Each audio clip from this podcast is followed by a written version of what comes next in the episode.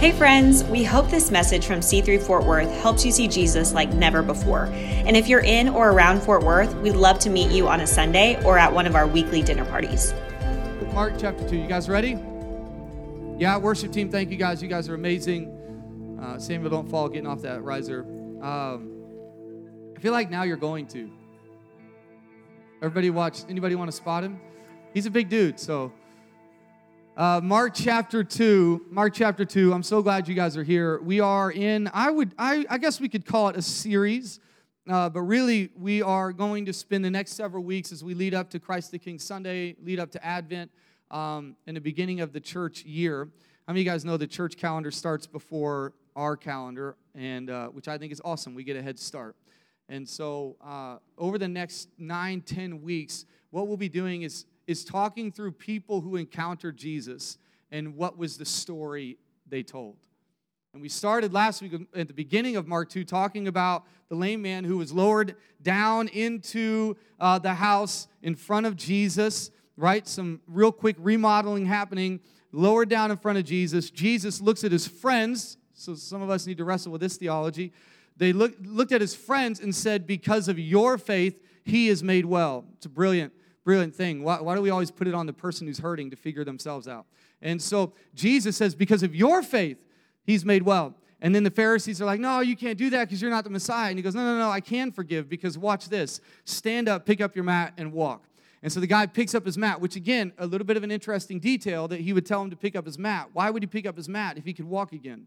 Well, because the mat became the message. When he walked out of the house, everyone who saw the man who had been lowered on the mat, he was now carrying the mat and hit, the mat was now the message that God still, still heals, that God can heal, and this Jesus guy is different.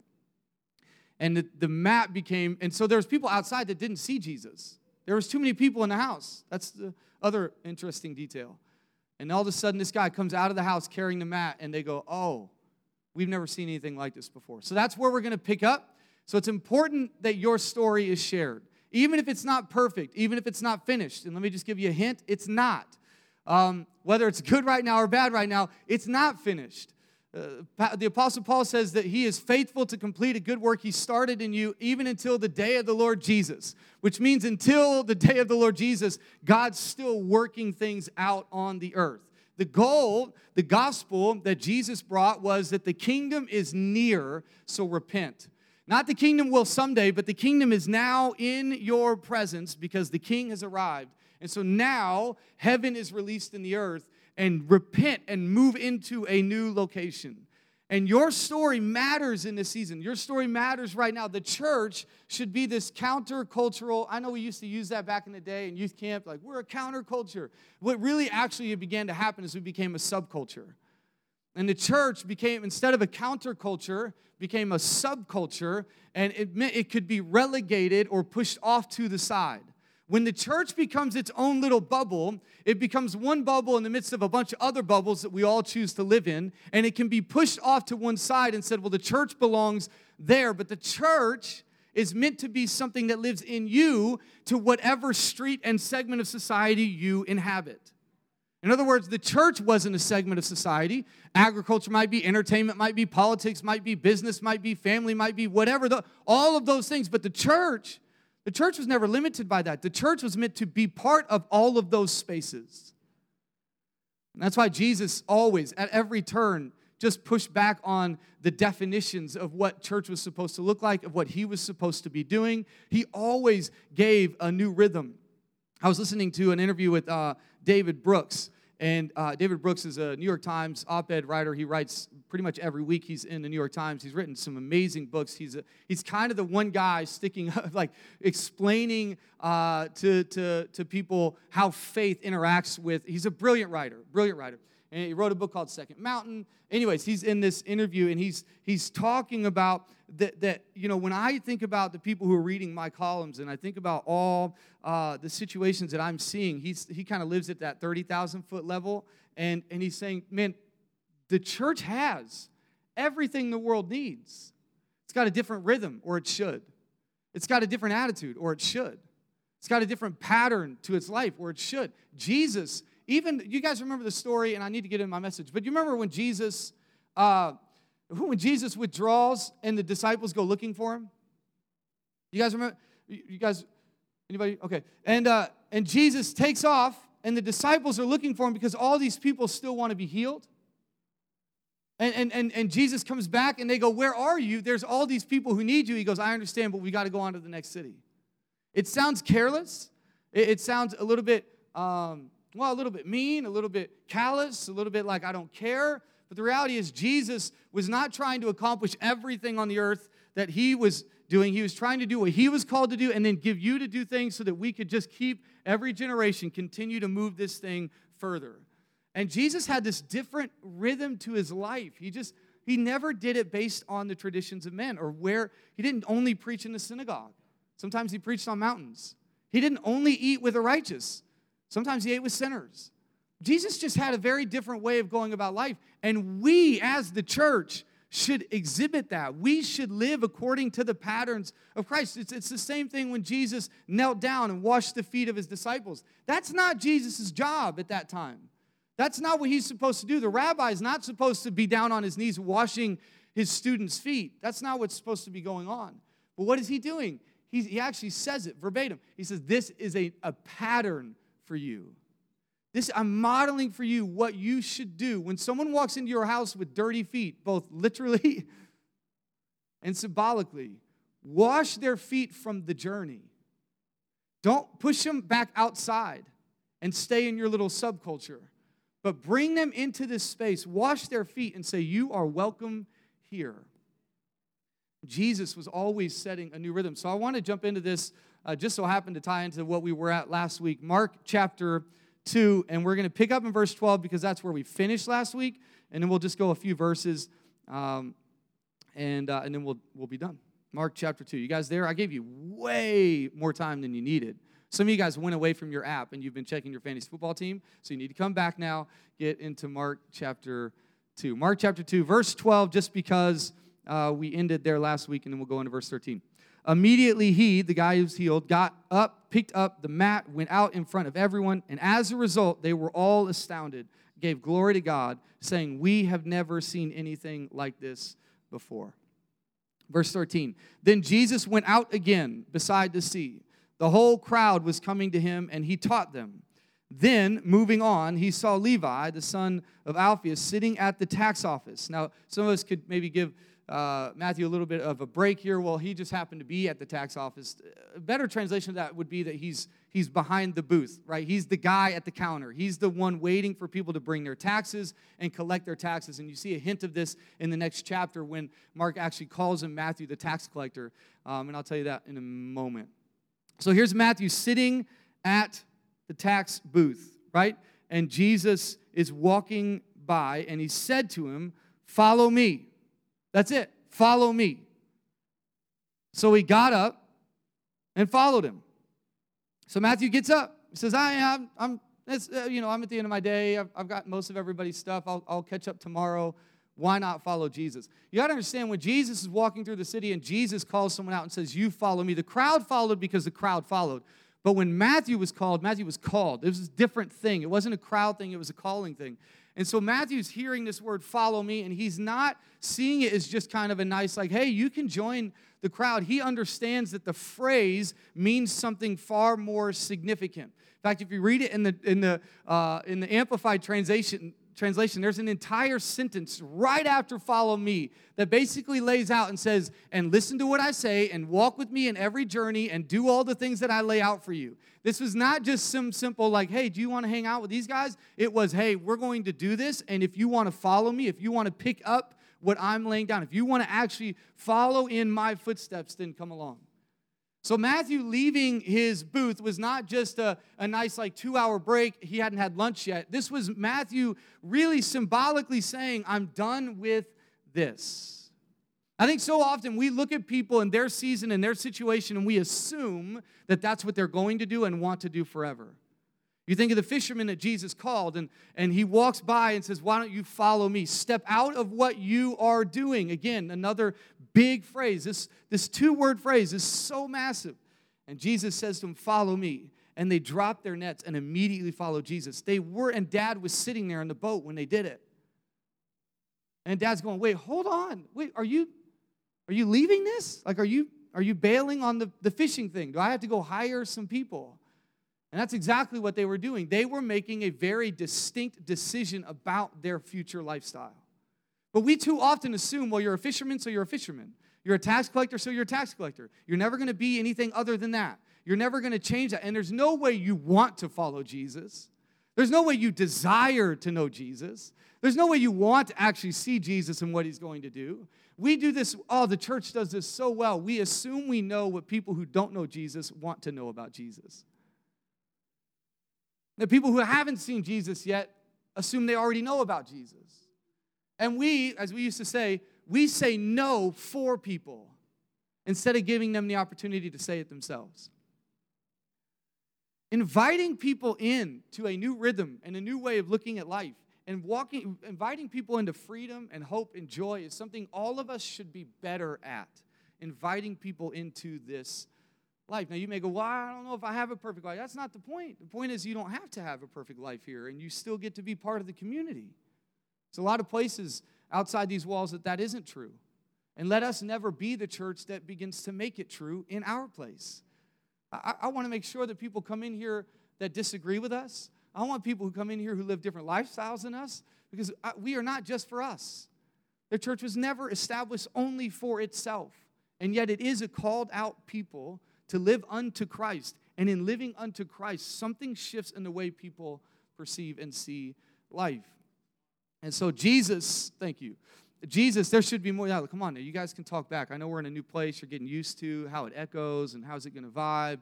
But go ahead and go ahead and talk back. Thank you. And Jesus, welcome to C3. You'll get that in every church, every C3 church in the world. You will get one of those every service. He says, Follow me. So he got up and he followed him. And while he was reclining, this is what, oh, I love this. I love this. While he was reclining at the table in Levi's house, this is Matthew, Levi, sorry if it's a little bit of a different change. Mark says this, Matthew says it different. While he was reclining at the table in Levi's house. So I'm Jesus is walking with the crowd. Hey, Levi, Matt, you want to follow me? Sure. Where are we going? Your house. Same thing with Zacchaeus. Zacchaeus was a wheeler, a wheeler man was he. He climbed up in a sycamore tree. Some of you guys who didn't grow up in church, God bless you. You are lucky and highly favored. Uh, and, and so here, Jesus goes to Levi's house and he's reclining at Levi's house. He went to Levi's table. If we're if if our if we as a church are basing our life upon who Jesus is, and the more we look upon Jesus, the more we look like Jesus, then, then some of these things aren't just things Jesus did, they also then become things that you and I should do. And if we actually want the fulfillment that faith brings, then it should be faith lived like Jesus' faith. It's amazing how many things Jesus did and accomplished simply by walking down the street. The people he healed simply by walking down the street. We have this phrase that we go from temple to table and back again. And guess where we have to go to get from temple to table? The street. The cars have done away with a little bit of our walking, and we're, we're driving past people rather than walking past people. And I get all of that, but understand that every time you go from the temple to the table, there's people along the way that you can invite to one or the other. And Jesus comes by and sees Levi, and he goes, Okay, let's go to your house. And I think this is strategic. I think this is intentional. Many tax collectors and sinners, because tax collectors were worse than just your old regular run of the mill sinners. So many tax collectors and sinners were also guests with Jesus and his disciples because there were many who were following him. So here's Jesus. Jesus follow, brings Levi along. And at some point, Jesus goes, Where's your house? and becomes a follower of Levi. We're going wherever you're going. I'm walking with you.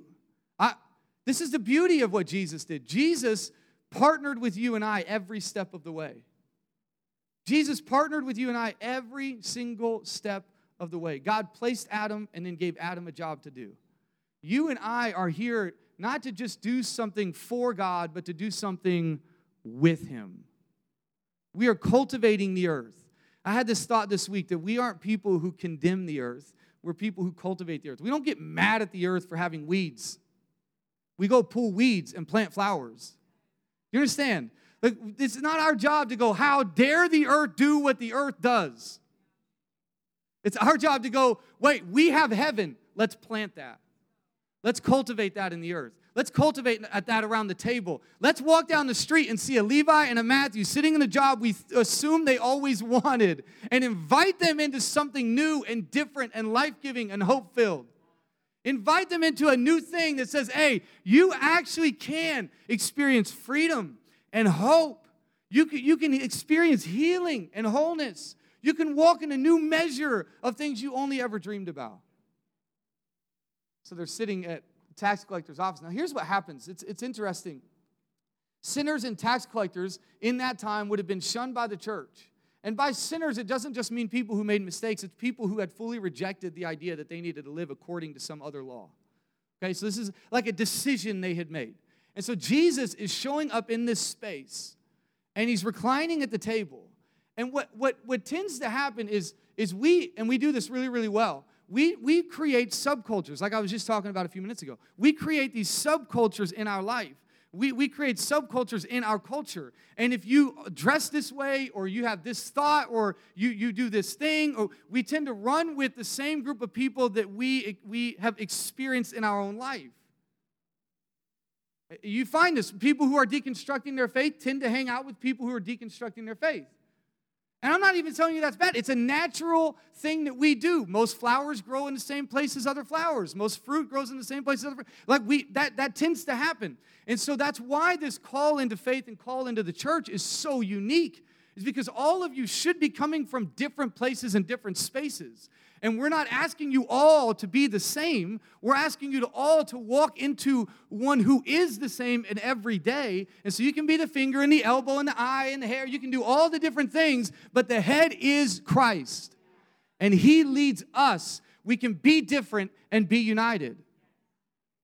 I don't agree with everything you think about Jesus. There's a good chance I don't. But I agree with some things that have stood the test of time that He is the Son, the Savior, the living God, the same thing Peter confessed. That the Holy Spirit has come to empower you and to make you look more like Christ. That He has saved us and set us free. That heaven is meant to exist on the earth. We can argue about all the other things, but there are some things that are anchors in our faith. So Jesus shows up at this table, and these guys have created their own kind of subculture because they didn't know what, what else do we do. We've been shunned, we've been rejected, we've been pushed off. So this is the only place. So we're gonna they, I'm not even sure they all liked each other, but they only, there was only people they had to hang out with. And so, so what happens typically, we, we tend to hurt, run with the same people who are hurt the same way we were hurt. We tend to run with the same people who've, who've experienced the same socioeconomic status as we experienced growing up. We, we tend to run with the same the people who like the same kind of coffee as us, you know, because that really matters. We, we, tend to, we, if, if I see a guy wearing a Dallas Cowboys hat walking down the street, I'm going to give him a high five. I may never see him again, but we're friends. We gave our Cowboys pillow to the flight attendant in Orlando. She was very thankful. I missed that pillow. No, I never understood those things that go around your neck. It don't make no sense, man. Make no sense. Nobody lays like this. Nobody does that. Scott does, but nobody else lays like that. Nobody else falls asleep like that. And they've created their own subculture. And here's why that's a challenge. Here's why that's a problem. If the church does the same, then we will never, ever reach people. If the church becomes its own little bubble, and we've made these declarations that exclude people before they even walk in the door, we got no chance. And, and, and the repercussion of that is they don't either. We've chosen our own preferences instead of Christ's convictions. And we've made preferences the thing we build upon. And that's why every three years we change locations or change things because we've built on preferences. That's why, that's why uh, it, oh. Uh, there's, a, there's still other notes. Okay. But this, and Jesus is going, I'm not going to allow this subculture to live without me ever making a way into it. So Jesus breaks through the barrier and brings his disciples with him. and says, We are in this together. I know you're sinners. It's kind of why I'm here. In fact, we can read the rest because usually what happens, Jesus makes these decisions, takes these actions, and it causes the Pharisees to have to question. I oh, I love the way Jesus operated. Jesus operated in such a way that the leaders of that day had to always ask questions to him. They always had to bring something up to him. And in other words, they gave him a platform. Jesus always lived and operated in such a way where they were like, wait, can you do that? And Jesus is like, well, let me tell you. Or he'd respond with another question. Well, if you think I can't forgive sins, what if, it, what if I heal him? Would you believe me then? And then they're stuck in a position of, well, I guess I, yeah, I don't, man, I don't even know what to do with that. Remember, we said this last week. When we ask questions, it helps people locate themselves. Far better than if we simply make statements and it locates us. The church has done a great job of locating ourselves, has done a very poor job of locating other people. And so we can't draw a line from point A to point B because we don't even know where point A is. You know, you ever need directions on Google Maps? You know what Google Maps requires of you every single time? Where you're going and what else? Where you are. Directions don't work if all you have is the endpoint. You need to also know where you are. Hebrews says, take an honest estimate of yourself. Jesus asked the disciples, Who do other people say that I am? Why does he need to know that? He didn't, the disciples did. Why did they need to know that? Because the next question was, Who do you say that I am? Well, you're the Son of the living God, you're the Messiah. Okay, now connect those dots. Bring those two together. And so Jesus shows up reclining at a table. Do you guys ever wish we would still recline at tables?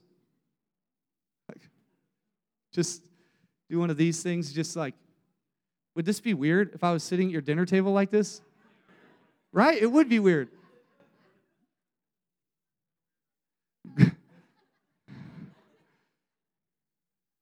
Just trying to make sure Amir has pure thoughts right now. Sorry. I'm well just don't be sinners. I'm just joking.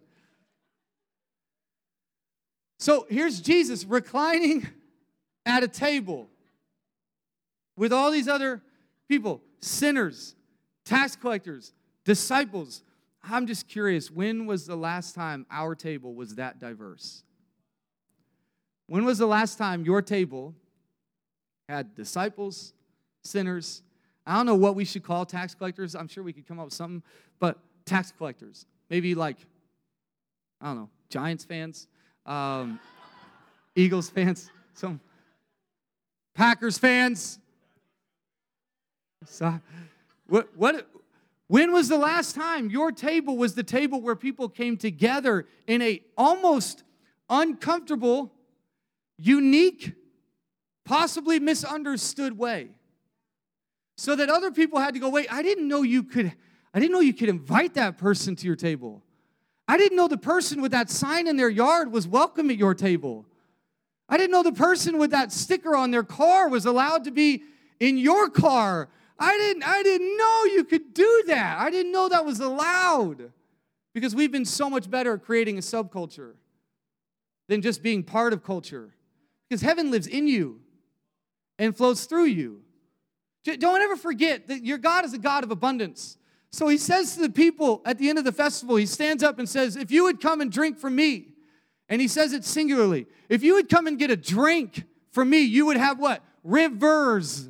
It's amazing. Your God could give you one drink and it becomes multiple rivers. He says, that, he says the mustard seed would be planted, this little mustard seed be planted, and it would grow into a kingdom whose shade people could rest in. Your God is a God of abundance. Please quit limiting what He can do with the people in your life who you are assuming all kinds of things about, including the fact that maybe they have a better life than you. And they're feeling all good inside, and nothing's wrong in their mind, and nothing's challenged them in the last two weeks or two months or two years. Stop it. Invite people to the table. And Jesus is sitting there hanging out and he's reclining at the table. And it, it, it, made me think of another scripture out of Matthew where he's comparing his ministry to John the Baptist because John the Baptist's disciples had come along. And it's in Matthew chapter 11. And he's not really saying this necessarily as a, this is how I came and this is what I was coming to do, but he kind of reveals it because of the way he was juxtapositioning him with John the Baptist. So John the Baptist's disciples come and say, hey, what, what are you doing? And he goes, well, have you seen the blind uh, see? Have you heard the deaf uh, hear? Have you seen the lame walk? Have you, go and tell John the Baptist about that. And then he goes on this little preaching thing. He goes in teaching people and he says this phrase. It's, it's, a, it's a great phrase. He says, John the Baptist, verse 18, Matthew chapter 11, verse 18 says, For John the Baptist did not come eating or drinking, and they say he has a demon. I mean, let's be honest. He was eating locusts and he had like weird outfits and, you know, the beard and the whole nine yards. Baptizing people in a dirty river, you know. says they had a demon. And then he goes in verse 19, he says, The Son of Man came, what? Eating and drinking. The Son of Man came eating and drinking. And they say, Look, a glutton and a drunkard, a friend of tax collectors and sinners. Yes, wisdom is vindicated by its fruit, by its deeds. Jesus is not worried about what you think about him in the moment. He is far more concerned with what this moment will produce in the future. And when you and I understand that the table around, here he is eating and drinking with sinners. He's, he's talking about it Matthew 11. They didn't like John the Baptist because he stood at a river and proclaimed the kingdom. They said he was a demon. They don't like me because I did the opposite and I came what? Eating and drinking. His mission never changed. His mission was to say, seek and save the lost. His method was to come eating and drinking, to come and sit with people. And just to be very clear, he sat with Pharisees as well. Jesus sat with everybody. Jesus never kept anyone from sitting at the table. If they wanted to sit at the table, he'd sit at the table. And Jesus comes in and he knows that sitting with these people would begin to vindicate, it's, it would be vindicated by the fruit that it produced. And what's the fruit? Well, let's look at one thing. Matthew's got this subculture, Matthew's got this deal going on, and he's only able to hang out with certain people. The religious leaders of the day have pushed him off said you can't be a part of this, said you can't join in with what we're doing. You're a tax collector, you're taking advantage of us. And that was true. They were taking way more off the top than they were allowed to, and they were, they were taking advantage of people. So there's a reason they don't like this guy. And yet Jesus is hanging out at this table. Jesus and, and, and, and, Jesus is, is, is kind of making a point here, but this is what happens in the very next chapter, Matthew, Mark, sorry, Mark chapter 3. Verse 13. I'm just going to read some names to you, and I want you to want you to see if you recognize any of these. Mark chapter 3, verse 13. Then he went up the mountain and summoned those he wanted. He's, he's doing something significant here. And they came to him. He also appointed 12. He also named them apostles to be with him, to send them out to preach. He's, he's really beginning to set up what the future is going to look like. These guys are going to spend time with him, and when he leaves, they're going to go and to have authority to drive out demons. Verse 16, he appointed the 12. To Simon, he gave the name Peter. To James, the son of Zebedee, and to his brother John, he gave the name, I'm not reading that, sons of thunder. Andrew, Philip, Bartholomew. I want you to, I want you to notice if you see a name. Philip, Bartholomew, Matthew, and Thomas, James, son of Alphaeus, and Thaddeus, Simon the Zealot, and Judas Iscariot, who also betrayed him. Isn't that interesting? I want you to notice verse 18 Andrew, Philip, Bartholomew, Matthew, and Thomas. Here's a guy, tax collector, who became a would be disciple. And it started when Jesus decided that Matthew's table was just as valuable, just as important, just as necessary for the kingdom as anybody else's. And he goes to the table and he sits and he eats and he drinks. And here's what he knows he knows that his, his ministry will only reach Matthew's friends if Matthew is part of it. See, we, we have this idea that somehow 90 minutes on a Sunday is going to fix all the world's problems. But the reality is, the reality is that your table is necessary. My table is necessary. Your street matters. Your workplace is important. And that there are people Jesus is going to reach only because he's reached you only because you stepped in to follow and to move with him. So, what does it look like for us to come eating and drinking into our world? What does it look like for us to come eating and drinking into the spaces that other people would never venture? What does it look like to invite people, invite people who, who we assume have all that they ever need. Tax collectors were doing well for themselves. They were in the good graces of, of the Romans. Why? Because they gave them money and then they would take some off the top, keep it for themselves. These guys had all the luxury, all the stuff, all the materialistic things that we seem to desire and want. Worship team, you guys can start to make your way up. I'm wrapping up early. That's anointed right there. Y'all just felt the Holy Spirit. What does it look like for us as people to, come into the earth and begin to invite people to a table and invite people into our space? Here's a practice for you. I'm going to just throw this out to you. Here's, let me just give you a pattern that you could begin to work out. Walk your street. Just walk your street a couple times a week. Maybe you live in apartments. Don't walk up and down the hall. That might get weird. But walk, people looking out going, why is this dude? Maybe you hang out in a certain area. Maybe walk your street. Walk the street that you love. Walk around your work. Be present and, and then say hi to some people. Say hi to some people who are in your neighborhood, who live on your street or out doing their yard. And don't just wave, just say, oh, hey, how you doing? They're to say this. They're to say, we're good. Go ahead and keep walking. Say, all right, man. Hey, if you ever need anything, Hey, if you ever, if you're ever struggling, or if they're having a tough time doing the yard or what, walk the street and and begin to get a heart for your neighborhood, your workplace. Because there's people that you will reach, people that will sit at your table. Heck, there's people who you will sit at their table and you'll spend time with them. And it won't be because we put on an amazing service, even though I think we do. It changes their life. You know what will change their life? Your table. Your willingness to invite people in who might believe things a little differently than you, might have really strong stances. I mean, they've never taken that sign out of the yard. They've never done this, they've never done that. They've never, they keep posting these things, they keep sharing these things. Man, do you really believe God is so limited by someone's politics, by someone's opinions. Man, God has given us a gift, and it's called hospitality. To show people that man, I didn't, I didn't come for anything other than this. He ends this last piece, and this is where I want to end today. Because the Pharisees start getting upset. They start going, wait, you can't, you can't do this. When the scribes of the Pharisees, verse 16, saw that he was eating with sinners and tax collectors, they asked his disciples, because they didn't want to ask Jesus. He'd already shown them up a couple times. They're still reeling a little bit from that. It says, Why does he eat with tax collectors and sinners? And Jesus, never missing an opportunity, says, Those who are well don't need a doctor. He's not saying there are people who are already righteous. He's simply saying those people who already view themselves as well but the sick do. And I didn't come to call the righteous, but to call the sinners. My kingdom is for all who understand that they need a Savior. My kingdom is here. I, did, I came to reach people who needed healing and hope, grace, forgiveness, freedom, joy. That's why I came. So when you see someone struggling in life, that's why Jesus came. When you see someone hurt in life, that's why Jesus came.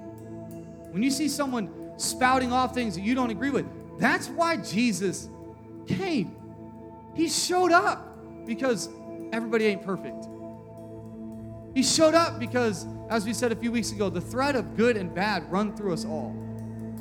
He showed up because we all needed someone to show us a new way. So next time you see someone, don't condemn it, cultivate it. Don't throw it away, embrace it. When you see someone who's walked through some mess, wash their feet and prepare a meal.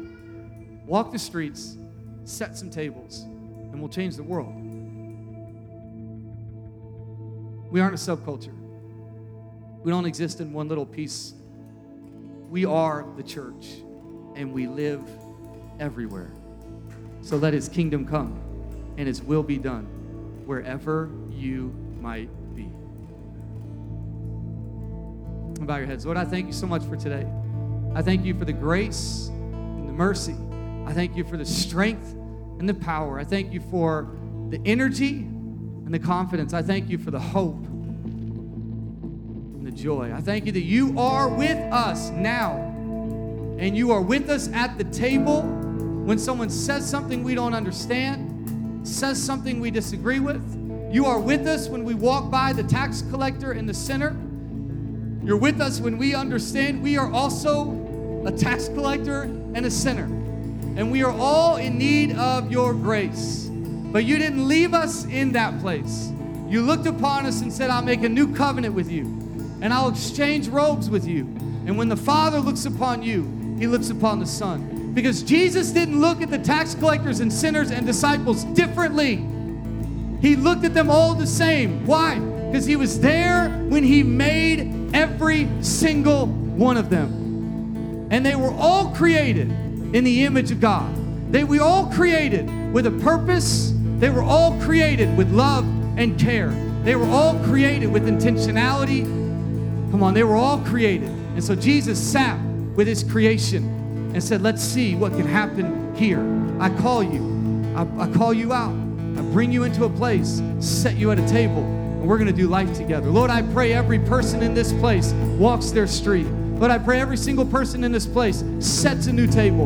And I pray every single person in this place has the confidence and the courage, not of their own strength, but of yours, to say, hey, why don't you come in to a new rhythm? Come into a new pattern. Come into a new way and find Jesus who will set you free, bring hope, bring life, bring joy, and do something that none of us could ever imagine. In Jesus' name.